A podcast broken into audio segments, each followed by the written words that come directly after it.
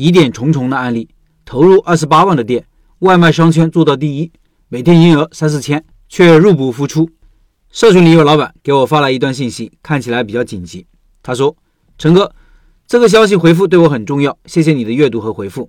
我是两个半月前知道开店笔记的，但已经晚了。那时我的麻辣烫店刚开起来，买了书，读完之后又开始听喜马拉雅。喜马拉雅我是从旧听到新的，两千七百多集。”我相信听完会有收获的。目前听到七百九十三集，现在开店遇到了转折点，这个问题对我很重要，希望你帮我分析一下，非常感谢。我和朋友合伙开了一家麻辣烫店，是一个加盟品牌，位置在大学城周边的吴越广场负一楼，周围商圈入住率不高，属于新区，客单价二十五左右，堂食很差劲，营业额每天五百到七百之间，外卖能做到商圈第一，饿了么和美团加起来月售三千五百单左右。但依旧亏损，原因是固定成本太高和堂食拉垮。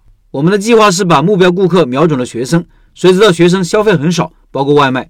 下面是我的成本：房租一万三每个月，人工成本是五个人，每个月两万的工资，水电费五千每个月。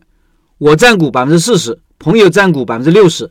朋友是店长，我没有在店里上过班，因为入不敷出。现在面临的问题是，朋友不想做了，我也有这意向。好不容易有个人接手，愿意出四万五接店，但当初这个店投资二十八万，我家里人不同意。店铺才开了三个月，投资那么多，想让我以四万五接店。从读开店笔记到听开店笔记，对你说的微信运营、私域流量很认可，也是拉堂食的办法。但是我是个不善于社交的人，我们一家人都不是。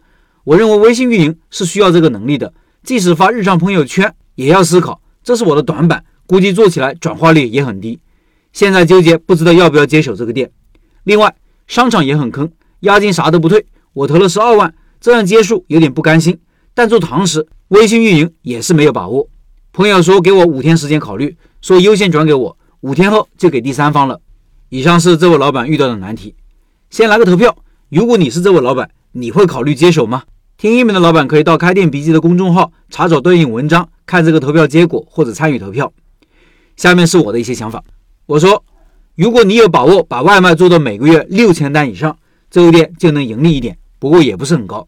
微信运营是建立在周围有消费潜力的情况下，你说这边入驻率很低，那微信运营用处也不是很大。综合考虑，我建议还是转出去，你不要接手。你现在信心严重不足，也缺少成体系的策略和方法，做起来可能性比较小。再一个，你这是加盟店，你自己不掌握核心技术。后期也会遇到非常非常多的问题。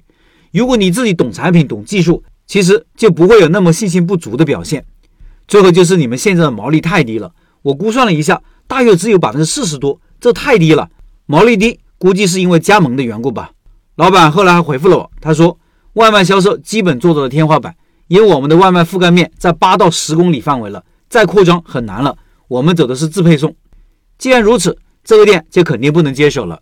但是对于这个案例，我还是有一些疑问的。他们的营业额不差的，每天有三千五到四千左右的营业额。如果按照餐饮正常毛利百分之六十来算的话，是可以赚钱的，每个月盈利两万没问题。但现在是不赚钱，这要弄清楚钱到底去哪了，为啥会相差这么大？我建议老板死也要死得明明白白，要分析一下这背后成本费用到底是怎么回事。造成成本高的原因很多的，是定价问题。还是原材料成本问题，还是运营成本问题，还是浪费严重，还是被人做了手脚等等，都有可能的。这个内容下篇文章再做分享。